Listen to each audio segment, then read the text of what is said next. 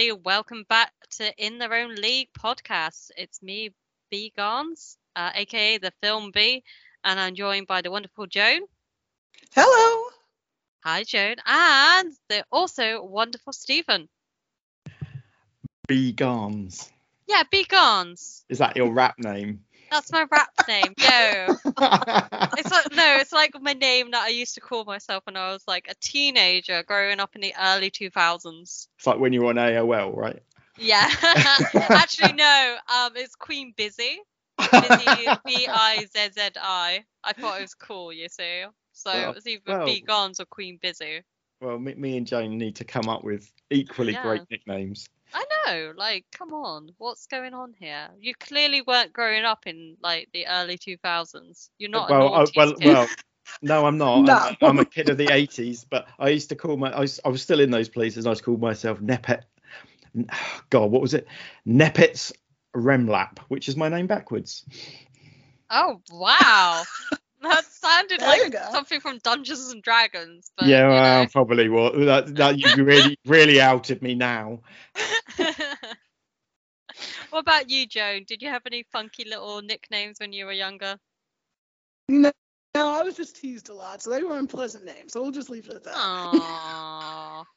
I would have called you Joe Man, you know, because it's kind of like Joan Amon, but like Joe yeah, well, see, that's my husband's name. So yeah, I wasn't Joan no. uh, Amen. And I had a long Italian name that you probably wouldn't. it's a mouthful, so trust me on that one. well, Which is why it was a convenient thing to become Joan Amen. yeah, it's like nice. I like it. That's good. It's, it suits you. It suits you. I would. I can't think of you with anything else, if I'm going to be completely honest. So anyway, it was a rambling start to the podcast. Stephen will edit most of this, so you know that's It's, it's gold. It's pure gold. pure gold.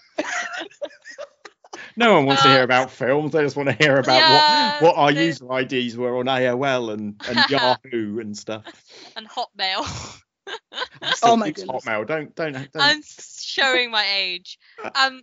Anyway, cu- this does tie into what we're talking about because we are discussing the wonderful film Turning Red uh, as part of our animated April, and I'm really glad that we brought animated April back. Can I just say that because I love animation, and I think like animated films have a way of connecting with people of all ages. I know like they kind of get dismissed as just being for children, but I think the especially with Pixar movies, they connect with such a wider audience and a very like a very adult audience. Like I think of films like Inside Out and Toy Story movies. They have a way of connecting with you know a more adult audience due to their themes that are discussed in those movies. And I think unless you you know you've gr- as a child you don't necessarily you might be dealing with those emotions but you're still you're still processing them hmm. But it isn't until you get older that you reflect on how you were as a child. And i think that's what's wonderful about the pixar films is that they're clearly made um, by people who have lived through those experiences. Uh, and i think turning red is definitely one of those movies that is, is has been Oh. made by someone who knows what it's like to be a teenager. You know it's not just made by a committee or like a old white man behind some desk you know so uh, I, that's just my thoughts but uh, uh, what what are your general thoughts about pixar Well, the great thing about Pixar, well, it used to be anyway, was that they let their their artists take their time in developing their stories. You know, uh, I think Toy Story took years, uh, you know, and then they're still developing the story even, you know, recently. And it just allows their artists to bounce off of each other, come up with ideas, discard ideas, you know, really build a strong, solid story because you could draw beautifully, but you know, if it's if it's if it doesn't have a strong story, you know, you're not going to be moved by it. It's not going to stay with you.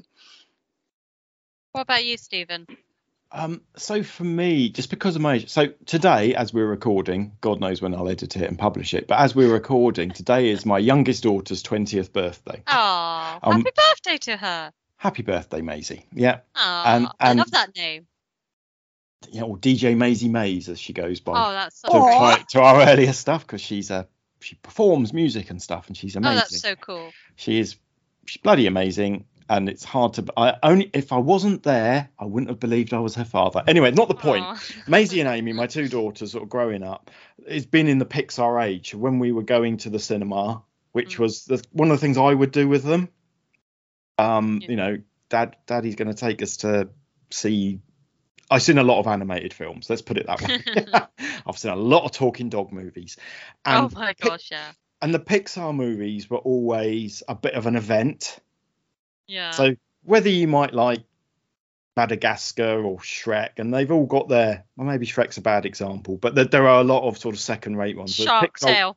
yeah, that kind of thing, which are, which are fine, but we're not going to go back to them. And Pixar also Yeah, obviously yeah. are leading in the technology front in terms of animation, um, but they have these stories, these complex stories that talk on so many levels, and a lot of animation does. Obviously, I'm the Asian cinema guy, right?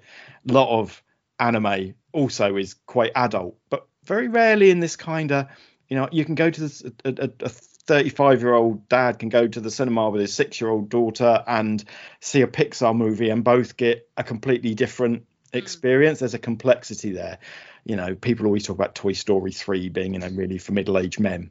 Yeah, because, and, and, you know, I know I'm not ashamed to say I didn't, I did cry watching that, which I don't cry at movies. usually. well, mm, these days I do, but I'm old.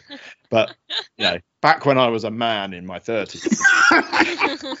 Um, and so that's always been the thing about, and they, they were event cinema, but somewhere along the line, Hmm. I felt they've ceased becoming events, and they just seem to Right, pump them out.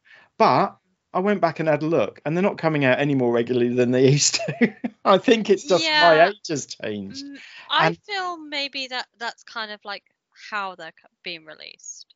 Mm. Oh, uh, in, indeed. And I kind of missed Turning Red until you sort of until Joan said, "Oh, you must watch it and come and join in this podcast because I think you'll get a kick out of some of the stuff in the movie." I wasn't going to even bother watching it. I haven't watched the last. few- I haven't watched anything since Incredibles two, to be honest with you. Not Oh, with a not with a you know a release day week one further. I've I Oh. picked them up, but I just not interested. Whereas you know the Incredibles, Toy Story two and three, some of the others are up. Up, Yes, you know, think yeah. you know that, that I've loved them, but some of the more recent ones, I just I don't know if they're good or bad. I just haven't had them on my radar. So I came into this thing almost like coming back to Pixar, Mm. and I was dubious, but luckily utterly charmed. yeah, yeah. It was like it's such a shame. I I mean, we're sort of like prior to recording, we were discussing like um our issues with Disney Plus, and I feel like it's a real shame that Turning Red didn't get released in in cinemas. Because it it it's even though it's a small I guess it's like a small story but the animation and the the um the way that the the magical aspect of the movie in lots of ways it kind of needs to be seen on a big screen and i'm thinking like there's so many recent like animated movies that are just being streamed now and it is you ca i don't know just not the same experience at least not for me like I remember seeing like going to see Toy Story and going to see like Finding Nemo and they they were mm, clearly made to be watched on a big screen. And I think the same is with Turning Red, but we're not getting that opportunity to actually see them in the in the cinema and um I don't know, like No, I'd agree. It's, it's what I was talking about about it being Mm. event cinema, and yeah. it all almost makes it a bit less special, and it almost makes it uh, because it is a small story. mm, Isn't you know? uh, Yeah, yeah, there's some big shit happens at the end, but yeah.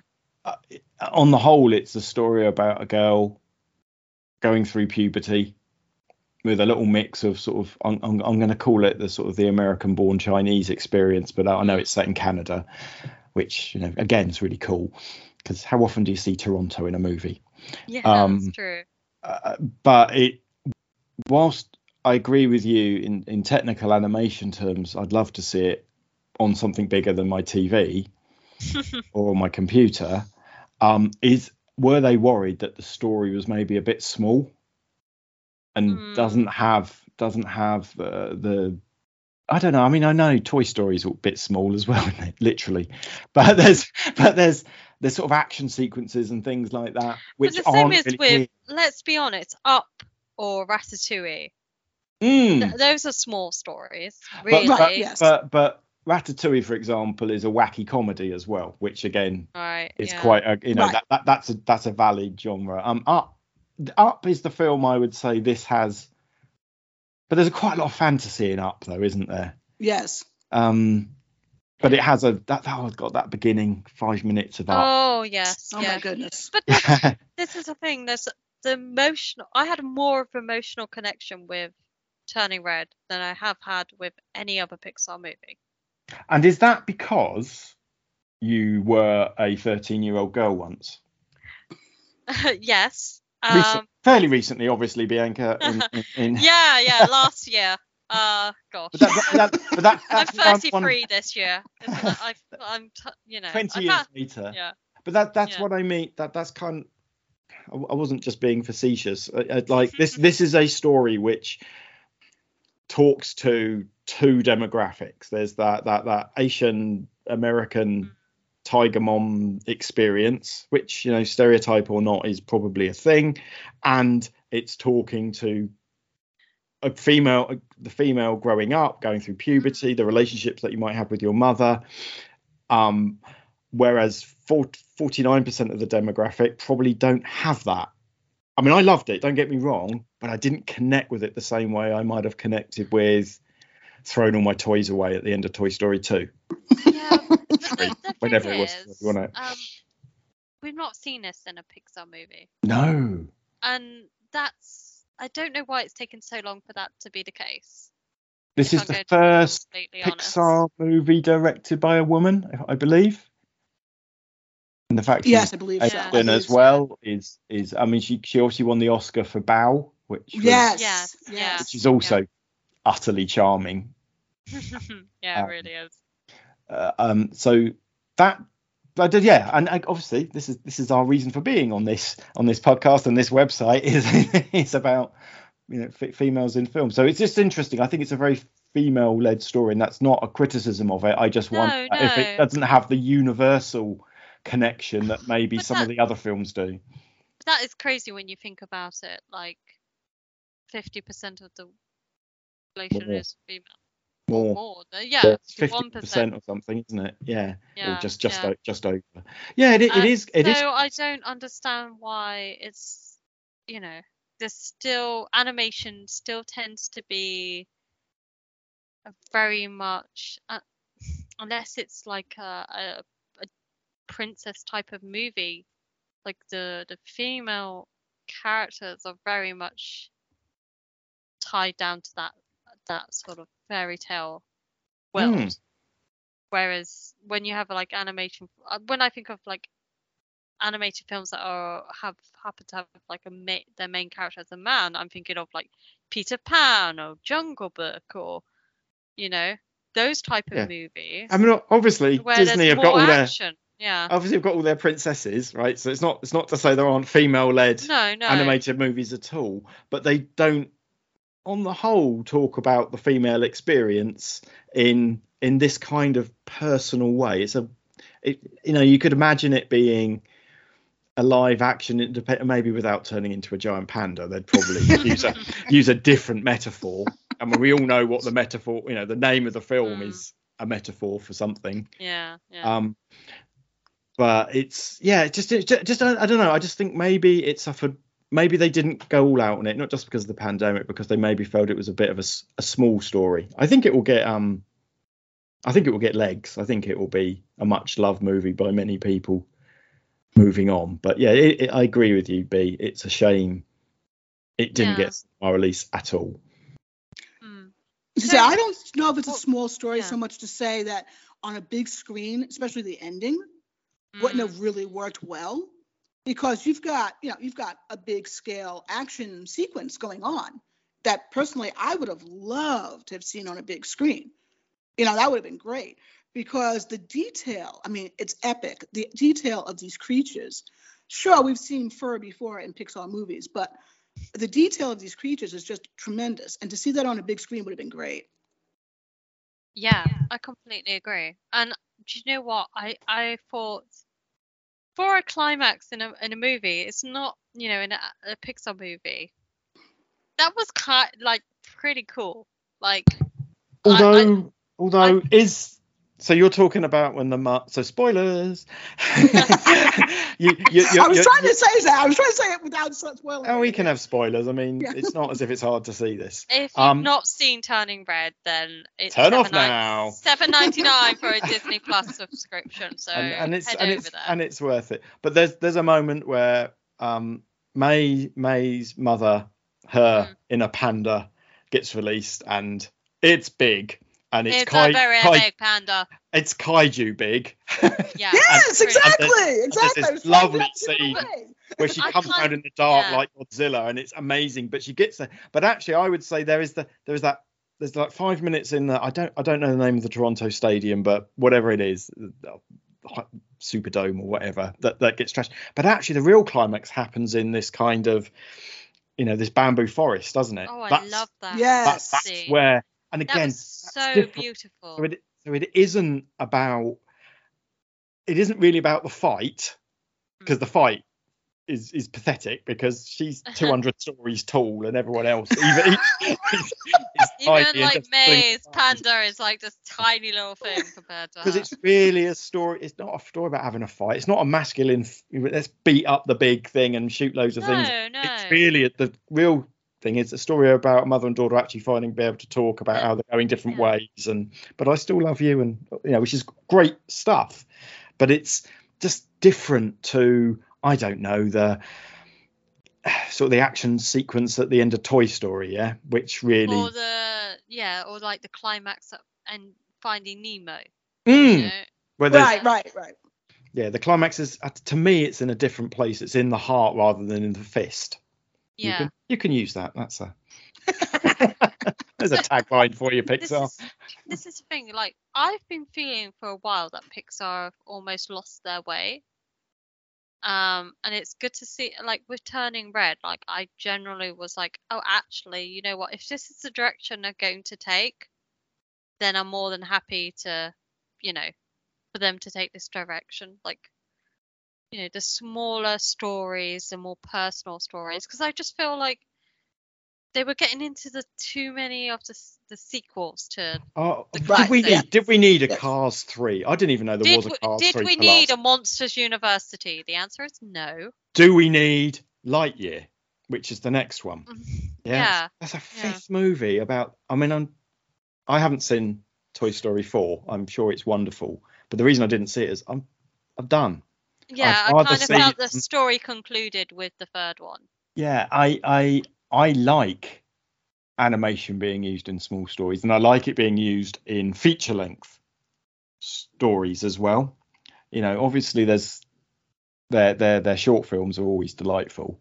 Yeah. Uh, but but the fact that this is a small story that you doesn't have to be animated, but is improved because it is. Because Yeah, it gives yeah. them that infinite budget and it enables. Yeah, it's just it's just lovely. And that's not So have you even have you have place. either of you seen Bao? Have you seen the Oscar-winning Bao, the short story that Yeah. the director first did? And it's just that that short movie hit me so hard because as a mother of adult children, I could re- talk about the human, the, the woman experience, the female experience. That hit me so hard because at that time that it came out, my children were in the process of moving out of home Aw. and you know the, and it was just it was just the timing and the creativity of how uh i mean she uh translated you know a mother's feelings into this you know kind of uh magical realism i guess you could call it with a little bao. And it just hit me so hard. So when i heard that she was doing a full-length movie i was just so excited to see this film. And Mm. stephen you said like you know you have been you know wa- a big fan of pixar years ago with your kids me Mm. too and I really have been drifting away from Pixar also, like you said, because I feel like, you know, they really weren't speaking to me. But I was so looking forward yeah. to this film because of Bao. Although And I just Bao was- Bao does have one problem in it. On the bus, she feeds her bao a bao. Is that cannibalism? and and yeah, I was a little concerned about that. Obviously, I appreciate that six minutes of the film is in a dream, but and it's not real. But that was, you know, the amount of effort I know one- to animate stuff. That and is put this- nitpicking. I'm just Well, in eight minutes, call- when a child is forced to eat other thing, other children, I think that's a horror movie. but but no, Joan, you're right, and it talks it talks to anybody who's been a parent. Bowls are delicious. Have you had a bowl lately? Uh, They're it- wonderful. Pork steam bun is like my one of my favorite. dynamite. Uh, I'm, li- I'm very hungry right now. just been sorry, like, but, um, few, so, Yeah, but it does. In eight minutes, it encapsulates. And I'm guessing you're from a mother's point of view, but even from a father's point of view, and the fact that your children grow up and you maybe lose connection with them, or you fear, or, or is that fear of losing connection with them, and it, and it does it all in eight minutes, and it's not about. It's not really about a, a, a, a, a bao coming to life, is it? It's it's about it's, it's a metaphor, and but yeah, get like like you knowing that, I was excited about this as well, Yeah. but maybe not enough to have it on my radar. But then when I did, and I remembered everything, because Bao, Bao came out with, I can't remember what film it was paired up with. Probably was it? something- What? Oh, I think it wait, was Toy Story it 4. Soul? It was. No, I think, I think it was Toy Story 4. I think I it was think you're right. I think four you're right. I years think you're ago. right. Yeah. so so yeah that's a that's a thing but it's delightful and it and and that kind of family dynamic thing which obviously the director's interested in Mm. carries through to this Yeah. Oh, right. Absolutely. I mean, you see another, you, you see a mom's role in a different way. I mean, Bao was the mom of adult children. This is a mom of a, you know, a child who is becoming an yeah. adult Mm. and who's just on the cusp, cusp of becoming an adult.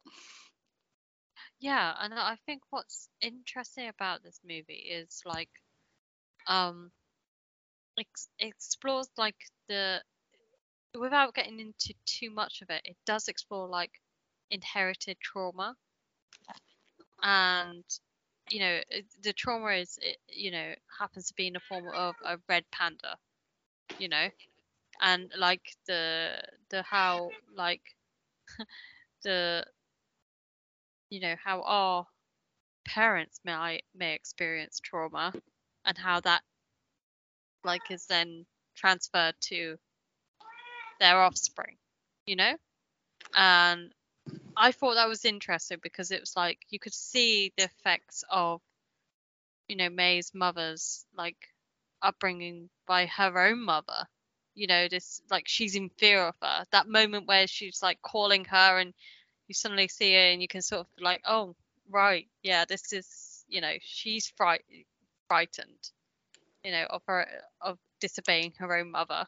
And that's like so that's why she is so hard on May and like you know trying to make her be an overachiever and I thought that's really interesting how it it you know the filmmaker clearly understands what it's like to you know Mm. reflect on on the the way that mothers are to, in and and especially background. especially sort of the Sation mother thing there's this Mm. matriarchal concept that and, and and the respect of the elder which happens in asian cultures to a different degree than ours i mean obviously i've seen it in in other other films and it was just nice to see it here and that may's mother it's not super critical of her Mm. she she's not demonized i don't no think no No, Uh, no, she's not the villain um, of the piece. She really she- isn't. well, there isn't really a villain of Right. It's the that's what's so great about it. Film. and and someone's categories Yeah. Sorry Yeah. about that. The, the, news Hi. had to make the news had to make an appearance. Sorry about that. I thought No, well, no, what we were worried about joan is that you just turned into a giant panda. I was a bit worried then that Joan is now a panda, and I was like, "Oh yay, that's exciting!" So I, I'm, I'm I'm going to Can go fight some free battles. rides? Debs. so yeah, no, I'm- I'm, I'm not furry. Last I checked. But I, I just want to say, like, I what I love about the movie is obviously its setting. Like, it could have easily have been set in contemporary times. You know, 2022. Oh, I hate saying that. Uh, makes me just feels so wrong. Um, but love the fact that it's set what like in the early 2000s. Like there was so I was just like, oh my gosh, that was me. Like you know her obsession with the boy band, the like the Tamagotchi, Mm. the the like I don't the fashion, you know. I think I put like and the fact that her hair was red, like it goes from t- you know black hair to turning into like her red hair. I was like, that's literally me. Like, like I put a picture up on Instagram. I was like, had an old school photo of me. You know, I was like, it was just a picture of me, like with her little glasses on and like her like choker necklace. But I I love the fact that it was in that because so many like people, uh, you know, millen- millennials. You know, we give them such a bad rep. Deservedly. Hey! Look, we're not all snowflakes who just eat avocado toast, okay? You know, we're, we're adults now. Gen, Gen X needs Yes. to be needs to be um Ugh. proof of that. But yeah, no, I know what you mean. It invokes. Like, it's nice to actually, you know, it, it, how many movies have been made where it's like, oh, you know, oh, it's so great being a teenager in the 80s, or, you know, like, Oh, wait, you're right, you're, but you're making me and Joan feel really old because I'm sorry. I'm not trying to be. I'm not trying to be ageist. I feel we had really the we had the. John Hughes movie, you know, your Ferris Bueller's and your things like that. No, and we then don't have that. We've never had our own. No, like- you probably didn't. You probably every everyone making films when you were growing up was harking back to 20 years previously, and believe Yeah. this film is harking back to 20 years previously, and I'm on all. I'm on board for this. Like, Yeah, come no, on, that's what I want.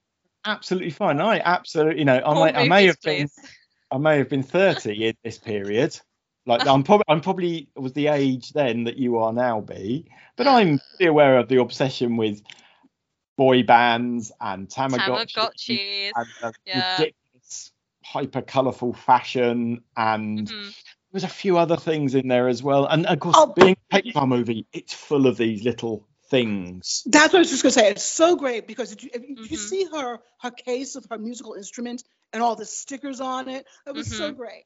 That was so awesome because they have such little details. You know, like Yeah. I think it was a reference to 2K, like things didn't die on Crash and Burn in 2K, which was like. I oh, remember that and like everybody being terrified. I just want to say, like, by the way, I had a so when I was eight, I got a Tamagotchi for my bir- like birthday, and I was so over the moon for it. I was like, oh my god, I really wanted a Tamagotchi. My sister was so jealous that I got a Tamagotchi. She threw it in the paddling pool. I only know her from your other podcast, but that sounds absolutely on message for Etheria. Oh no, that was no, that's not Etheria. She wasn't even born. She was Oh, different in, like, sister. This is my sister Harmony. So, oh my you god. know, Like Etheria wasn't even born. Oh but- mate, mate. Then then, it does- then it's a thing. It's obviously a thing in your family that you all need to work through. Yeah, we clearly need a Pixar movie where we work on our problems and we like, you know, go for some sort of spiritual thing connect at the end. You know, but like but that's So- but that is what Pixar gives you, right? Yeah. There's there's other, other movies are, are great. You know, you, your Shrek, for example, your Shrek movies are great because the joke there are jokes to find all around it, but they might not have this sort of casual detail that that that's Pixar seem to imbue in their in their stuff. You know, it's not everything has to be a joke, not everything has to be a reference, not everything has to be a an ironic callback to something. It's just legitimately there, and Yeah. rooms are full of detail. You know, her bedroom, her her um. Even the panda is full of glorious detail. you know what I mean? Um, Yeah, did Yeah. anyone catch that there in the in the restroom scene there was a, a small a small girl with a a diabetes uh, device on her arm? No. Oh no. Yeah, I didn't get that. yeah. Oh wow. Yeah. Well, I I thought that was so brilliant. I was like, oh my Yeah. goodness, look at this. Do you know what I found revolutionary about the movie was the fact that it's the first time we've seen like tampons in animation, you know, in a Pixar movie, and I saw like people getting upset over that. Like, you know, I saw like articles where it's like, oh, people are like outraged that they would dare show period products in a movie, and I'm like, well, this is what mm, you know so many women go through. Young I mean, women this go this through. is what happens to 99% of young women, 99.99%. I think it's yeah, I think it's yeah. really great. I think I think in fact I one of the things I thought when watching, I wish they'd leaned into that aspect of it a little more. I think, and Mm. and I read some quotes from the filmmakers who sort of said, yeah, we didn't want to go too far because we thought we were going to, it was all going to be cut out. They, yeah. she really thought that, you know, the the powers that be, those those grey-haired old men in suits, were gonna Yeah, the say, Bob no, no, Igers or whatever. exactly. We don't we don't we don't want to talk about panty liners in this film, um, but they did, and they got Yeah. over it. They got through it, and it was a thing, and it's a conversation mothers have to have with their daughters. Exactly. Yeah, and I, I would love to be able to watch this movie with, if I ever have a child, with my daughter and be like, you know, yeah, this is, you know, we can connect with this. This is what it's like. And they would be able to understand it because I think it's very hard when you're at that age to be able to like comprehend what you're going through. And Mm. I, I think that's what's beautiful about the movie is it, it it it captures that those emotions. I think it and what can I can I just say? I love her little clique of friends. Oh my Like- goodness. They are so wonderful and they're so like supportive and it's like generally like you you have friendships and uh, I'm just thinking like how many times that we see male friendships on screen, you know? I and love it- them so much. I wanted to see more of them. I think that was one of my Yeah. minor quibbles of the film. Like, I want to know what these kids do when they're not running around, you know, talking about the boy band. What do they do? You know, they, what, what Yeah, are their yeah. interests too? Because they were so great. And, they were all had their own individual personality. personalities. Yeah, it was yeah. wonderful. and, mul- they and multicultural in the right way. Yes. Did- Yes. I love that. Yeah, there And was an Indian girl, is. there was a South, there was a Korean girl, there was a white That's why it, girl. that is what it's like. I Mm. don't, you know, when you're like a teenager and you're not like necessarily part of the popular crew, you just make friends with, you know, you're not like, at least uh, like when I was growing up, I had so many different friends from so many different like backgrounds, and you know, we were like connected by this, the sa- just because we were of the same age and going through the same stuff. Mm. we may have like had different like backgrounds and you know uh but we all had a a common sort of like experience that we were going through and it's like so hard when you're like a teenage Mm. girl going through that and you know But- you do need the support of your friends Uh, but it also it also just didn't make a deal of the multicultural side of things. They just were. Right. and and and you know i'm not i don't want to demean anybody's experiences but you know T- toronto is a, a very multicultural city and canada you know a lot, of asian people are in i love canada. to can i Canada, just yeah. say that yeah like, that, uh, yay canada shout out to canada here but this was a story about a group of friends. This was a personal story about May's relationship to her mother and her wider family. And yes, there's a little bit of Chinese culture stuff in there, Mm. fine, but it doesn't it doesn't make it the be all and end all. There was no no one was beaten up for what color they were. Mm, Yeah, Right, It just- exactly. It was just it was just a really nice. They were different, yeah. um, and obviously they were, con- you know, it's it's the whole math club, chess club thing. These are the losers of the school, but and and and and you could say, oh, okay, so they've lent on a bit that Asian girls are good at maths and stuff like that, but I don't think it made a, huge deal about it. That's just No, that's just how it is, and of course, it's coming from the the director's own experiences as well. Yeah But you know what was also revealing was that she was feeling the pressures and she was doing well in school, but then she kind of hid from her mom when she didn't do well. It was all Mm. stuffed under her bed. You know, the grades that weren't, uh, you know, A plus plus plus Mm. plus were all stuffed under her bed. So I think any kid can feel that kind of pressure and yeah. relate to that. You know, you show your parents your best work, right? yeah you d- you don't but- necessarily show them your math scores but you're really great at history and geography so you you know you always tell them like show off your work your your score sorry this is getting well too personal this is this is the B episode where we find out about stuff. But in the Asian experience, obviously, maths and sciences are way more important than art and music. And Mm. uh, funnily enough, I watched a movie the other last night um, sort of was talking about pretty much the same thing where where parents in a school didn't want them putting on a uh, a, a play Mm. because that the amount of time my daughter is appearing and practicing to go in your play means she's not doing her maths homework so Oh Yeah. yeah. that that that, that, that that's a that's a very real experience but they, they were just nice and lovely and like like I said, I'd love to see I'd love to see more short films with them or go home with one of the others and find out what their experience I can't remember any of their names that may talk to what you were saying Joan there probably wasn't enough of them Yeah. Right. Yeah. I just I would love to see what does what does Priya and and and and and and Abby do? You know, maybe when they just hang out together. You know. yeah And the great I- thing about yeah. Pixar is they do shorts. They do do shorts, and they do do these little spin-off films, which is wonderful. So maybe we'll get to see sometime. but I'd, yeah I'd like is it uh, was Abby the the Korean girl I think Abby Park yes. yeah Oh, Yeah. she I was want- so cool. I want to know love more about her anger management issues right Yeah. I, I, I, I, I'd love, I'd love to see something like that. But again, it's balanced so nicely that it You gives, it, gives, it gives can't- the yeah. story time to breathe. You know what? I kind of think this could do with a sequel where it's May as a mother. You know, Mm. gr- you know, growing up. Uh, you know, she's grown up and like her friends are all there, and uh, like she's trying to raise like a child, and like you can d- explore more of the world then. You know? Mm. And you know what I would love to see? I loved the ants. Oh my goodness. I oh grew yeah, yeah. There wasn't ants. enough of them. I know. They were and so I, fun. I- another a Pixar, if you're listening, another short, please. But I, I love them, and it would be great if there was a sequel that the ants, maybe not the grandmother, but the ants come in. You know, I, 'cause I love them. They were so well detailed, and Mm. you know, they all just there was there was a posse unto themselves. You had May's posse.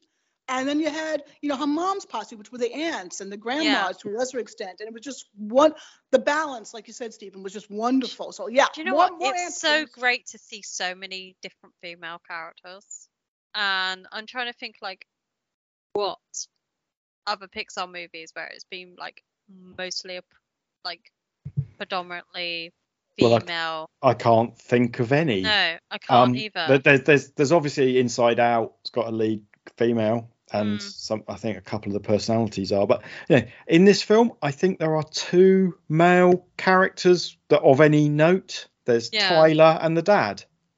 yeah, and Uh, they're bes- not really a besides Fort major Town, right? Yeah, Yeah. besides 4*Town, there were the two. Oh yeah, let's Oh, not yeah, yeah. forget them. Yeah, yeah, like, yeah. oh Oh, my yeah. gosh, they were so deep, dreamy and dishy. You know. Oh, he speaks four different languages. I love that. Do you know what? It was making me think about the days where I used to look through like the pop magazines that I would get and be like obsessed over like a like several different boy bands. And now I'm like, oh my god, I feel so cringy. But I was like, oh, Justin Timberlake, you know, NSYNC, like Backstreet Boys, that sort of stuff. I was like, oh my god, what was I thinking? well, you I'm- know the interesting thing about the, the the father character though, this is like something that I, maybe hopefully maybe we'll get to see. That was the only thing I really had a problem with. Her mother supposedly got into this epic battle with her Mm. own mother over the dad, and we did not get enough to see him, of him to understand. Oh yeah. What, what Yeah, was th- that? You yeah, know, their was that relationship wasn't really explored all that well. Like, I guess they were really happy and in love together, but I just didn't Yeah, necessarily so just get just that. just remember in in China, you know, we we just, we've got to be very careful about putting the Western view of marriage and love being related, Mm. and and and these guys are from a slightly different um, Right. generation, and marriage in Chinese culture can still be very much about a sort of a, a social thing, a social climbing thing. You know, you've got to marry people of the right social Oh. I see. to be the Right. Yeah. Um, you know, and, and I don't think they didn't explore it too much, and it's, it's probably probably a good thing. And it was just it was just there to point out that that May's mother and May's grandmother had a similar had a much more fractious relationship, I Mm. would say actually. But yeah, it's it's always just sometimes our our, our Western European. And I'll include America as Western European, even though there's a giant bloody ocean in the way. That experience is is a little bit different, and, and you know that romantic notion of marrying for love does exist, but it's it's it's a very Western phenomenon.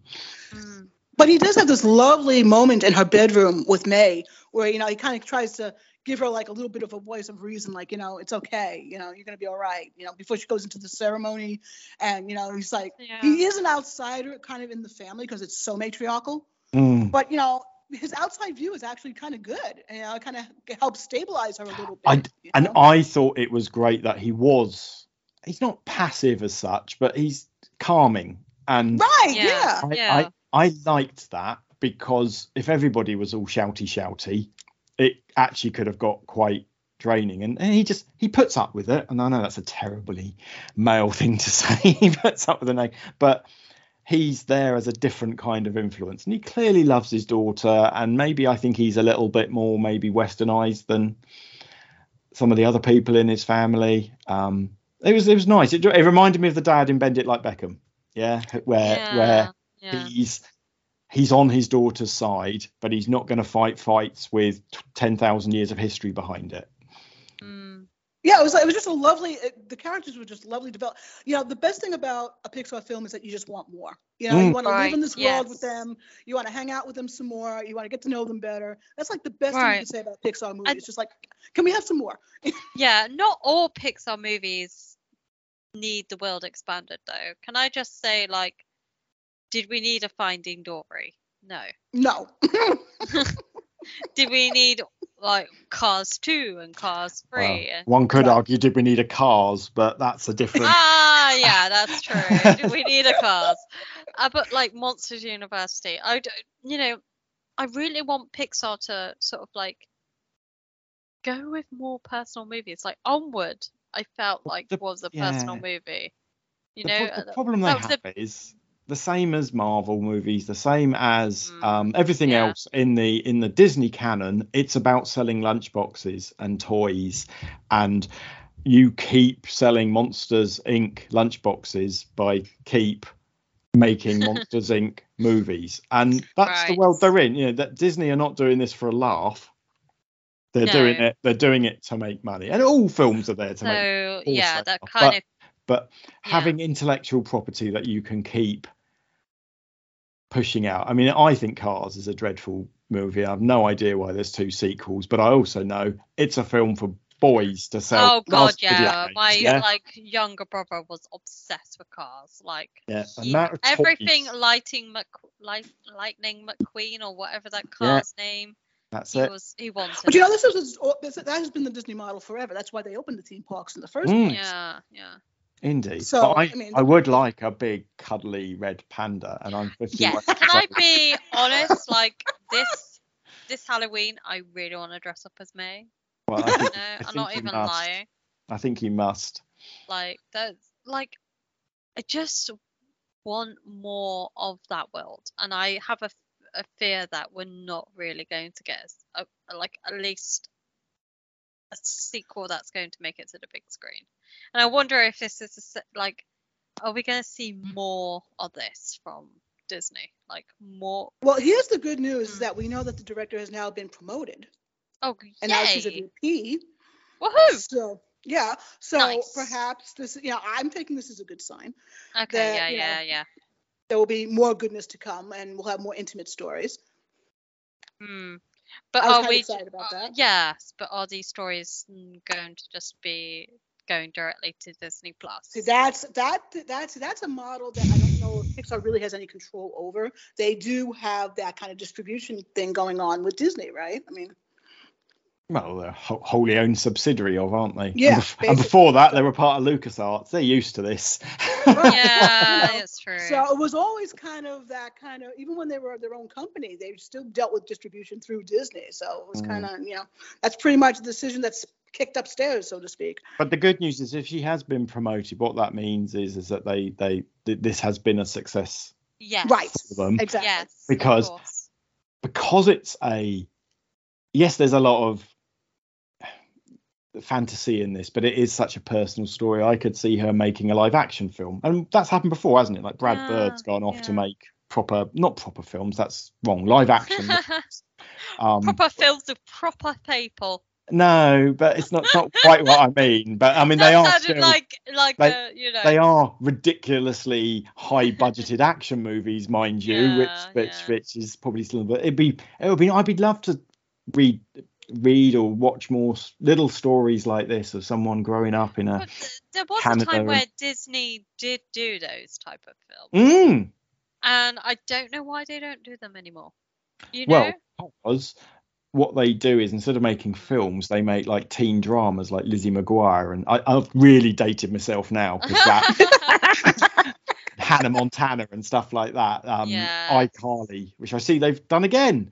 Um, and that's what my kids love growing up as well. All that kind of stuff where, where you can tell the story. Oh, yes, they're hidden in comic things, but they are they are stories about growing up and personal stories. But I guess that's where they put the money into the into the sort of the Disney TV shows rather than yeah, I just wanted And to they say do- like, Buena Vista as well. Of course, that's Yeah. theirs. So that's that's the other way they can do it. yeah, I do, I do want to say like, you know what is? I know we were talking about this earlier, but like Disney Plus. I, do you guys honestly think it's worth the subscription? well, you know, if I had children at home, it probably would be. Yeah, but I For me personally, not so much. I I am I like my Marvel movies. I like my National Geographic. It's got lots of Gordon Ramsay goes around the world and is yes, culturally insensitive to people. I mean he's stuff. insensitive to people just full stop. To yeah. So so there is stuff on there. There's stuff in there in the star area. Yeah. our our view of it maybe in the UK is a little bit different than yours, Joan. It I I, I don't quite know how it works, but basically if you like Star Wars and Marvel movies and Pixar movies, Disney Plus is the place for you. yes. if you've got young children who want to watch those things over and over and over again, my God, it's a bargain. Mm. As as a middle-aged man, it's on the cusp because I've watched everything I want to watch, and the arrival of new stuff on there is going to be slim. I mean, you talk, Mm. you know, obviously they own, they bought 20th Century Fox's catalog. I think, as again, as we were talking about at the beginning, are they going to do something with that? Or are we going to be, certainly in the UK, stuck because the rights are owned by Sky, Right. which they won't be in the States and things like that? So, you know, we, when we were talking, there's a lot of streaming services for us, and there's a lot of eight, nine pounds, ten dollars a month kind of things that we're all being asked to pay for. Mm. And does Disney have enough new content for people who aren't eight years old? Don't know. Right, yeah. And can I just say, I'm getting a bit frustrated of having to watch so many different Marvel shows. Yes. You don't I'm have just- to. You don't No, have I know I don't have to, but there's gonna like if I want to understand like the next big Marvel movie, I'm going to have to at least watch something. Oh, like- indeed. And and that's not for you. That's for me because I, you know, I'm a comic book boy from my youth. This is the best thing ever. Yeah, I just yeah, a find it Moon, like a Moon Knight TV show is like the greatest thing I that's don't ever know happened. who Moon Knight is. Well, that's I, and that's I, the point. I think you're right. I think they've got maybe too many, and there is an audience for this. There's an audience of 50 year old men who'll be really into this, yeah. and there's an audience of, eh, but but I don't think.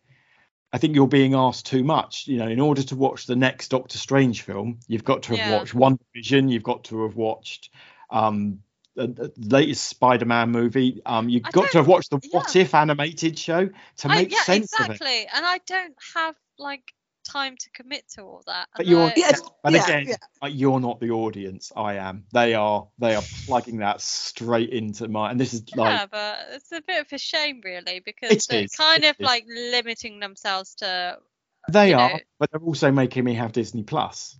yeah. That's, that's I- how it works. Do you know what? I really want there to be like more. I I will just say this about Disney Plus. I absolutely like watching like Pam and Tommy. I found that really good.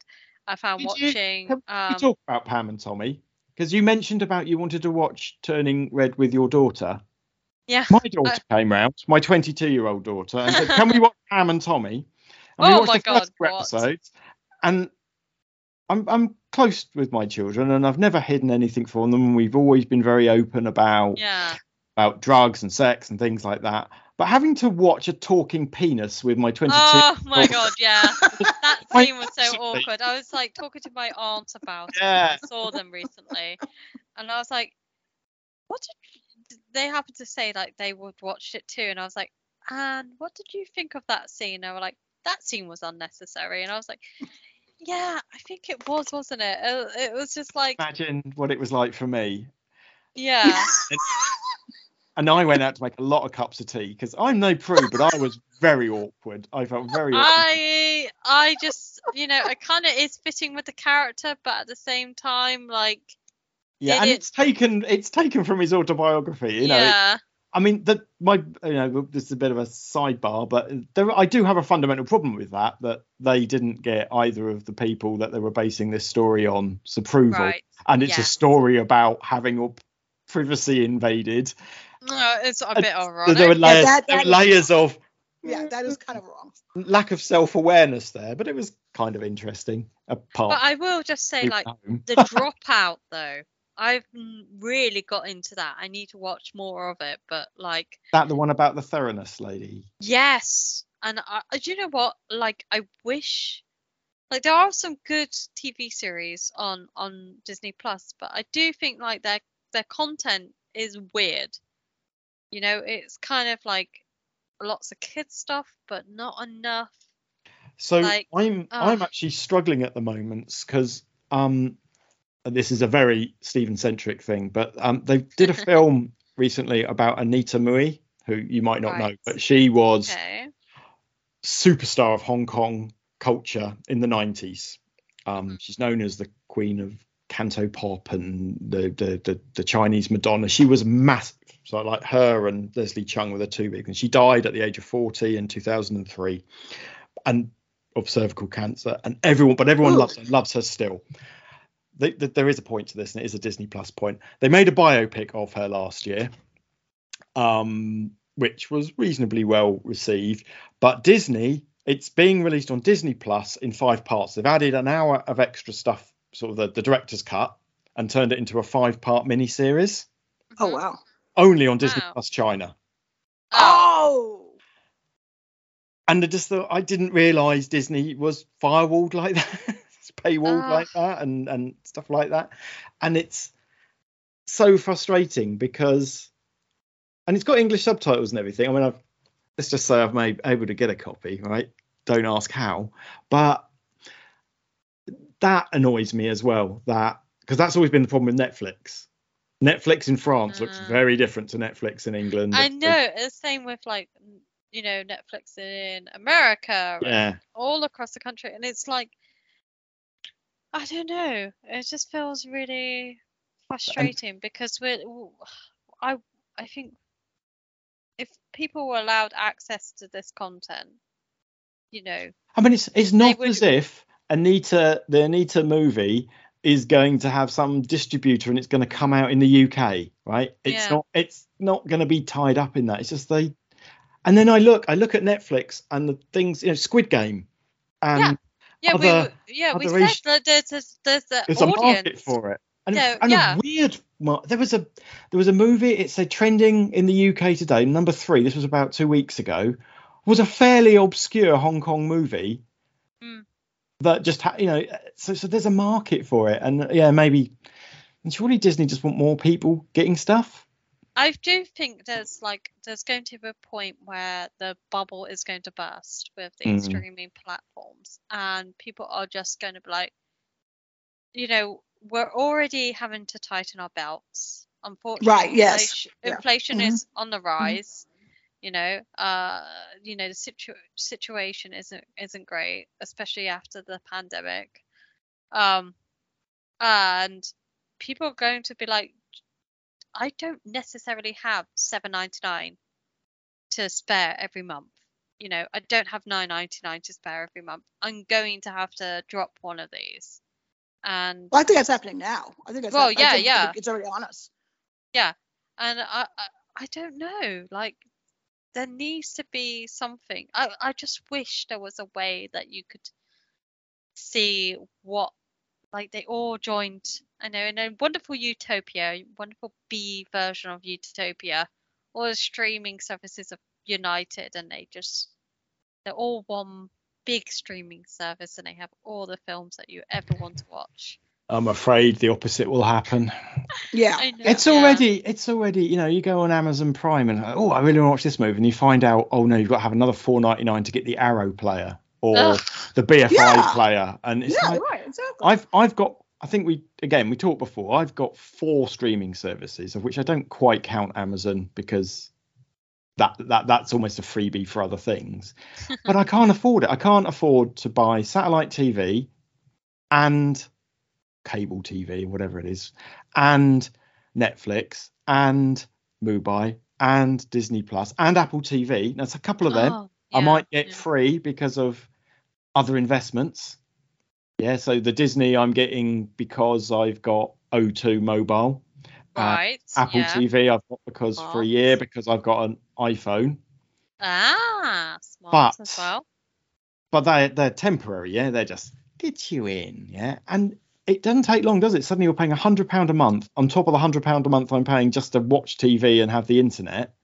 That's Mm. ridiculous. It is. It is. And I think I think we're I think we're seeing the bubble burst. I really do. At least in this country, uh, Netflix, everybody's just leaving in droves. You know, I- Yeah. um, it, it it's begun. It's begun. The exodus has begun.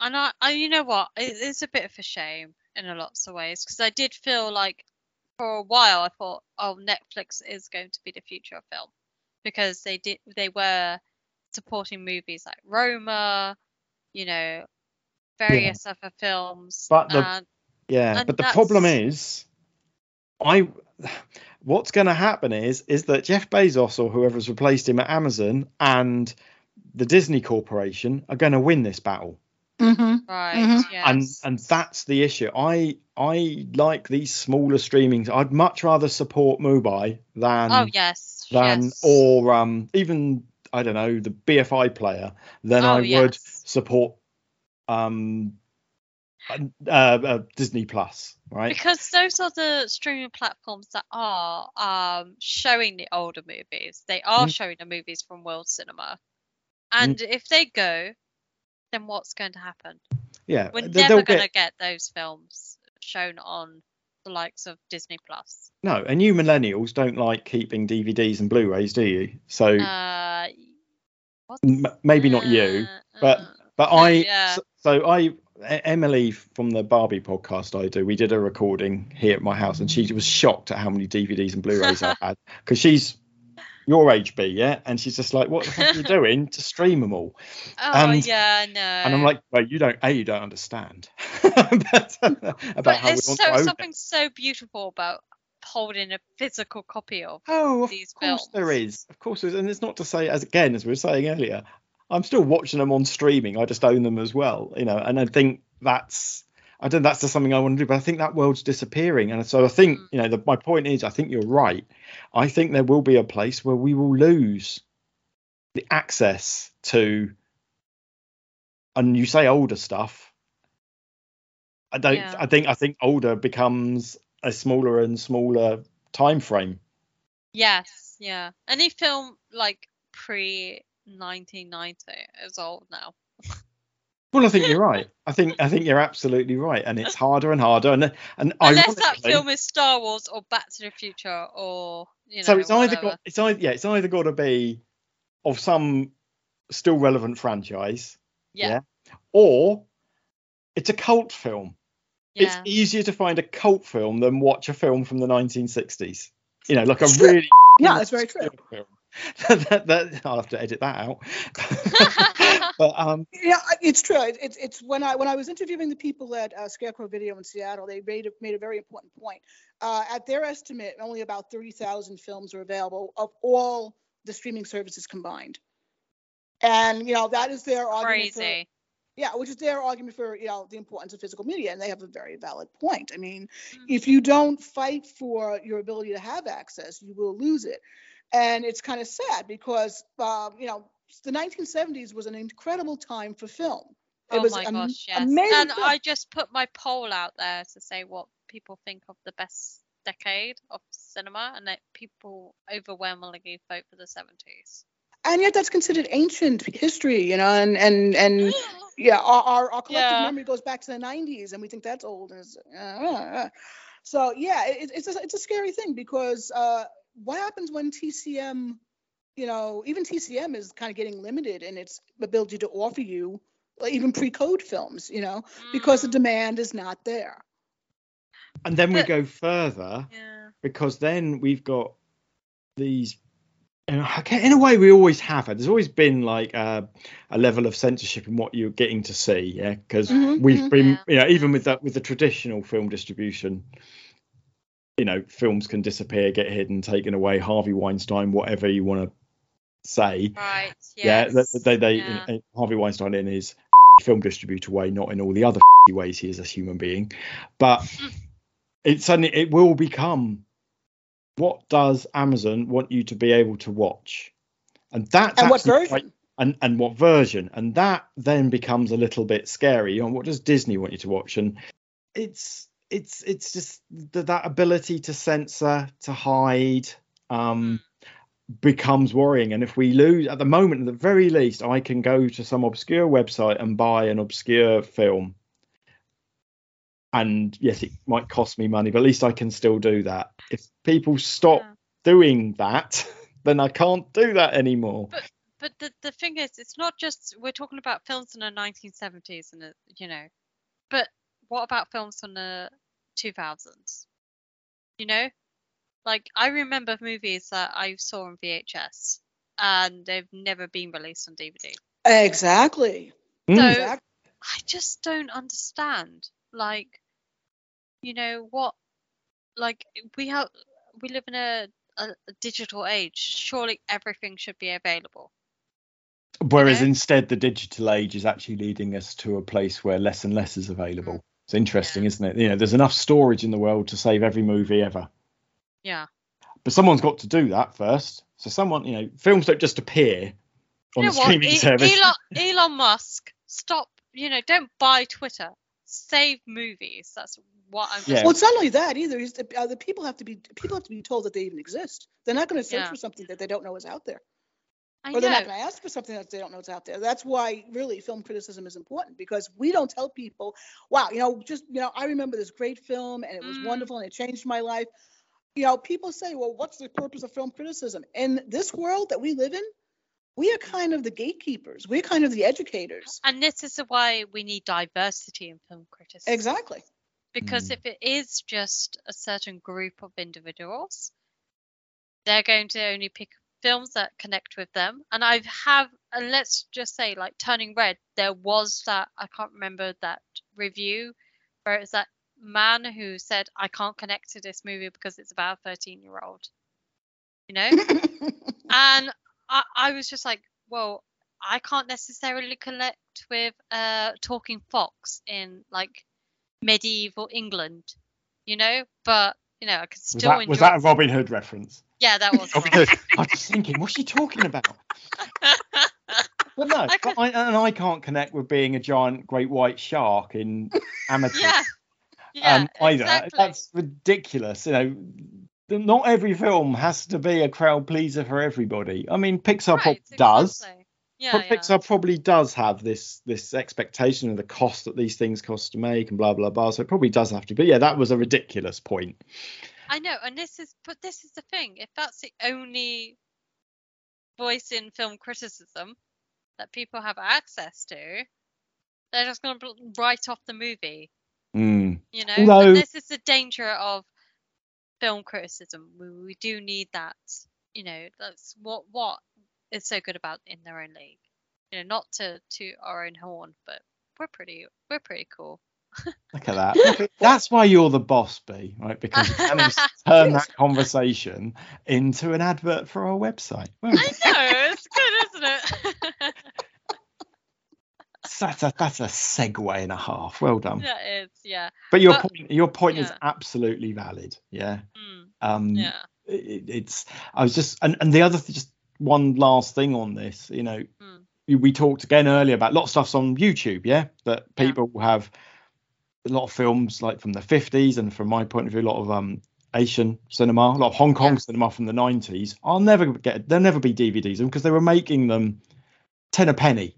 Yeah. Unless they unless they star Jackie Chan, Yeah, they're never gonna get laid. to- yeah, yeah. never I'm never going to get a chance to see them, and people are never going to get a chance to see them. And I've seen a couple of films in the last couple of months that are fantastic. I've never even heard of, and I like to think of myself as a bit of an expert. And YouTube, brilliant. All right, there's all kinds of issues there around copyright and things like that, but let's just park that. However, YouTube could disappear tomorrow. yes, exactly. Yeah, yeah. Yeah, if it if if it doesn't make money, Google Mm, won't keep it running. That's Um, correct. And that's the Yeah. same is true of Amazon Prime, of Netflix, of you know, the people might buy up the catalog, but the actual platforms are temporary. As with everything in the internet, you know, the things that we used to use back in the 90s or uh, Oh early- yeah. Laserdisc? Rest, rest, rest in gone. peace, AOL chat. Rest A- AOL peace. chat, Yahoo chat. Laserdisc is no more, so you know that, that kind of Yeah. went by the wayside. It did, and and those discs and those video cassettes and CDs and DVDs. you remember like all, what all was it, it? You know, it wasn't just Blu-ray. What was the other thing? The uh, Well, we've had loads, haven't we? What was the one that Yeah. Microsoft were pimping? Um, there was like a oh, HD DVD or something. Something yes, that, yeah, yeah. yeah, yeah. And, I mean, there's a load of dead formats that have happened, but even you know, Blu-rays and CDs. I was sold a story back in the 80s when Dire Straits released Brothers in Arms, which everybody bought the only CD they could buy for their DVD for their CD player. That these things you could spread jam on them and they'd last forever. I tell you, all my CDs from the 80s and 90s have all rotted and they're unplayable now. Because you spread too much jam. No, I didn't spread any jam on them. You were they- there they- like, oh, it's- let's it's, grab it's- the, you know, let's. you were like, but what about peanut butter? Can I spread peanut butter? The problem is that you know me too well, and they're exactly the questions like eight-year-old me was going through at the time. Thinking, this is good, but you're not really stretching the scientific theory. Are you? My, my point, my point is, even physical media dies. Yeah, yeah, Yes. yeah. Yes, it and, does. but but that dies over time. And but Mm. but these streaming things, they only exist and they could disappear tomorrow. Friends Reunited used to be a really big website that none of you will remember, but it was bigger than Facebook in the UK, and it Oh, doesn't right, even yeah. exist anymore. Um, yeah. Tom from um, MySpace still around, but who uses MySpace anymore? And Truly, Right. goodness. Yeah. yeah, and and this can happen with everything As- as we as we go up to that cloud. And the the point is your your story that you're telling about that people can't afford them all, and only Mm. some are going to win. It's, it's just going to be finite. It's very concerning, and and and it's You it's incumbent what? on us We to keep need it a alive. Physical copy of Turning Red. We do. what we need. Do you we think they it. will Do you think they'll do that? They should. Do you know what people? I would love to own a physical copy of that movie. Well, I, I think they, I think they will because I think there is still this audience because because it's and I'm bunny earing a kids movie. I think there is still you know a, it's a Pixar movie. It'll get a release. It'll have a special edition that make them more money. But also because it's a kids movie, they want to put it in their DVD or Blu-ray player in the holiday home or in the car to keep the on repeat. Exactly. I was going to say Yeah. that. Yeah. I think other Great for- films are great in. for car trips. Yeah, I think I think there are lots of other films though which aren't getting physical releases. yeah. and that's that's the concern. Mm. you know, And the other concern for that you're bringing up is that now it's a matter of the have and the have-nots of can you afford the streaming services. So Mm, now it Right. becomes a matter of the have and the have-nots of those who can afford them and those who can't. So there's another gate right there, another gatekeeping right there. But Apple have no interest in releasing a physical DVD of the Oscar-winning film this year. Really? They're not. They're not. They're, goodness, they're no really? plan. No plans to. As I, that, that might change, and people in the future. I'm sorry, I, I was wrong. But as I understand it now, Coda isn't getting a physical release. Apple have no Get interest in that here. world because it doesn't work with Apple's model. You know, Wow.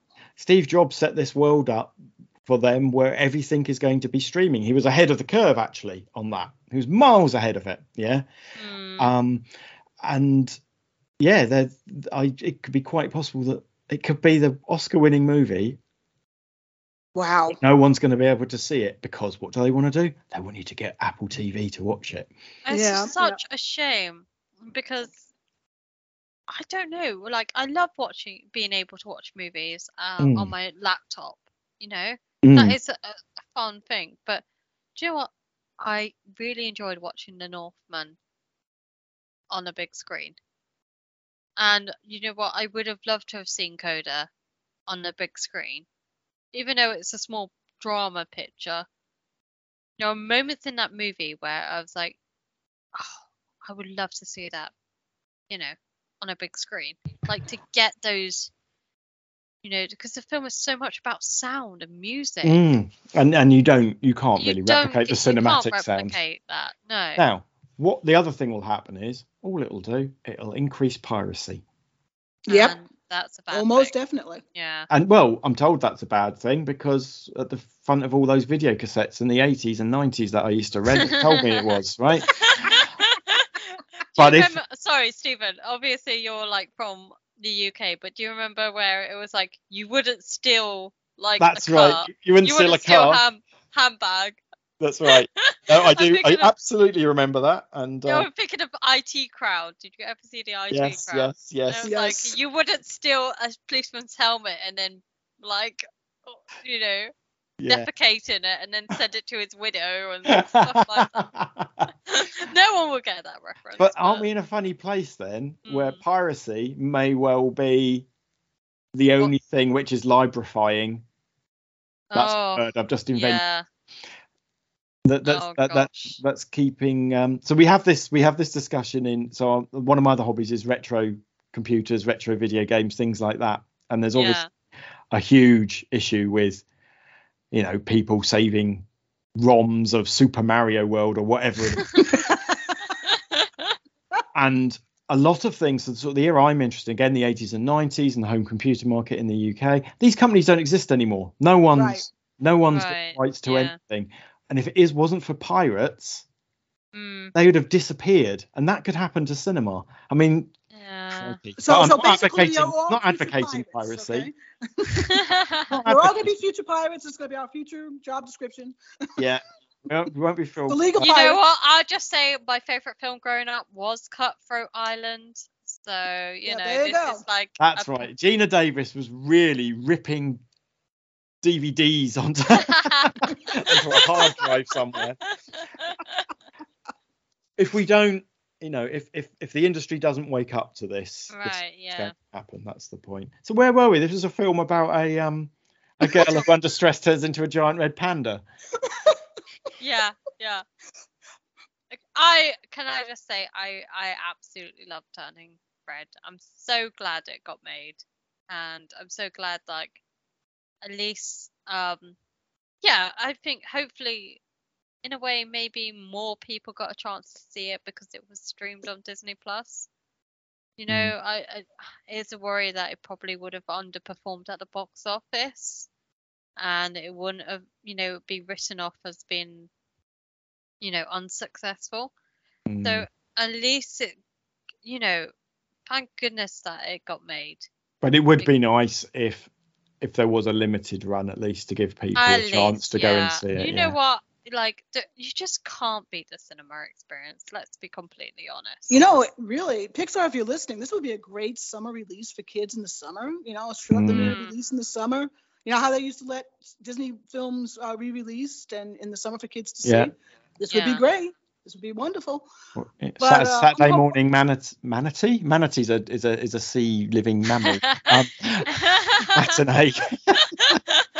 But I'm very hopeful that Turning Red is going to be the uh, start of a new era in Pixar. I'm really kind of yeah, kind of me psyched too. about it. Me Yeah. too.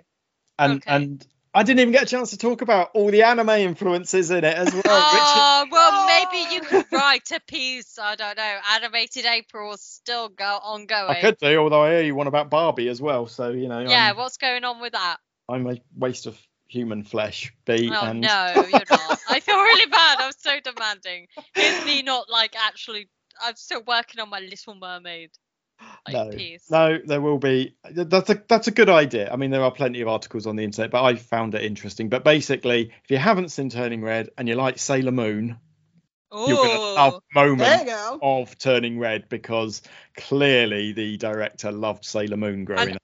Can I just say Sailor Moon? Like Sailor Moon Cardcaptors, I was like obsessed with those growing up, and Pokemon. So like, yeah, like anime was a huge thing in my childhood, Yeah. and I don't want to admit that, but I have. So now it's on podcasts. Well, so- And and. I, I you can pay me to edit it out or not. No, no, it's fine. I'm not going to be ashamed of who I am. You shouldn't you be. know? I'm not going to anime shame you. I par- kind of like anime. how can okay? I? You know what? Can I just say, if you haven't seen um Death Note, then what the hell have you been doing with your life? Because that, you know, that's a series that is incredible and can never be made into a proper, like, you know, live action. Ah, but it has. You do know Yeah, it has, I know it has, but and you do know they're f- dreadful. Both I the know, Netflix one, the Netflix one, and the Japanese live I know. and that's the thing like you know you just can't with some animated things like i you know with shouldn't turning have red i just I can't see it or that ever being live action Oh, I don't know. Yes, I'm. I'm surprised you don't say it reminds you of Totoro. Uh, uh, Well- I just saw Totoro through all of this. I was like, oh my So goodness. yeah, Ah. so that's like my second favorite film of all time, and clearly my neighbor Totoro. You know, big, furry, cuddly, Seriously. yeah i love it yeah that is actually really oh and gosh, and obviously it's it's vibing on Ranma one half, where the dad is a giant panda, of of the Mm. great panda variety, rather than. I mean, that's like that's an interesting show. We should really maybe find a chance to have a crossover with the Asian Cinema Film Club, where where a girl turns into a boy, turns into a girl, depending on the situation. That's um oh i'm down for that. That would be sounds great. cool. that's Yeah, uh yeah. that's uh, that's something we could maybe explore as a crossover. But yes this you know obviously the director was embedded in that and these are all sort of 90s anime and manga are being referenced throughout the film. I, I just want to say stephen good luck editing this podcast. I know right? Mental. I cannot wait. Yeah i don't know how i'm going to do it. Shall we say good night yeah You we should say should- goodnight. yeah shall we there'll be extra content of of there's a bonus episode of just the random we're talking about you know what? That's it's quality stuff though. I'm not gonna like deny It- that. Like this is really- important things that need to be discussed. it's this is the really place that really needs to hard Works for me. Yeah, there you go. that. Yeah. we, Two shall podcasts in one. we, we shall see we shall see Well, anyway, let's wrap this up. So thank you, Joan, for joining me to today on this like wonderful epic podcast. Um, It where was wonderful. where can everybody find you? Oh, in their league and uh, and Filmonomy, and occasionally at the Alliance of of uh, of uh, women film journalists. Yes, that's awesome. And um, if you had to name one of your favorite animated films for animated April, what would you say? Finding Nemo, love it. Nice. I love that. That was that's a good yeah, that's a great movie. And Stephen, what about yourself? Where can people find you?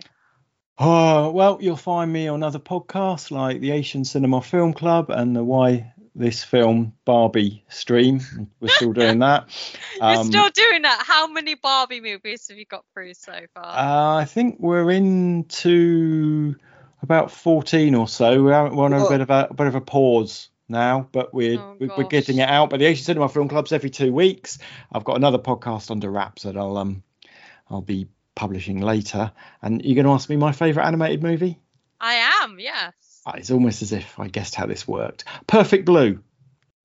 Oh my gosh, I love that movie so much. Avoid the live action version, but that movie. Oh, I did not know there was a live action It's, version. it- oh it's, it's a. Japanese one. It's dreadful. But yes, a, a- any film by that director. But Perfect Blue is just Yeah, and Um, Paprika.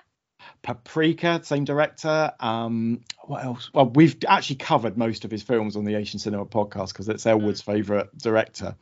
Um, and then sadly, he died young as well. So there's a Mm. finite number of them. But yeah, Perfect Blue, I think, is is just this it's Can I just old say that movie was ahead of its time? oh and it's it's it's a, it shows you that animation japanese animation isn't it, it isn't just for children it's for No, grown-ups as well and it was released at a time where a lot of the anime that was coming over here was actually quite awful you know legends of the overfiend and rape culture stuff Yeah. and and whilst perfect blue is is quite mature you know it's it's a film Mm. noir isn't it and it's about stalking um watched it again a couple of years ago for the for the for the podcast and right. Yeah, yeah. the story that it was telling is as relevant today yeah. as it was yeah. then you know stalker And culture and that kind That of thing That film has influenced so many like Mm. um film directors.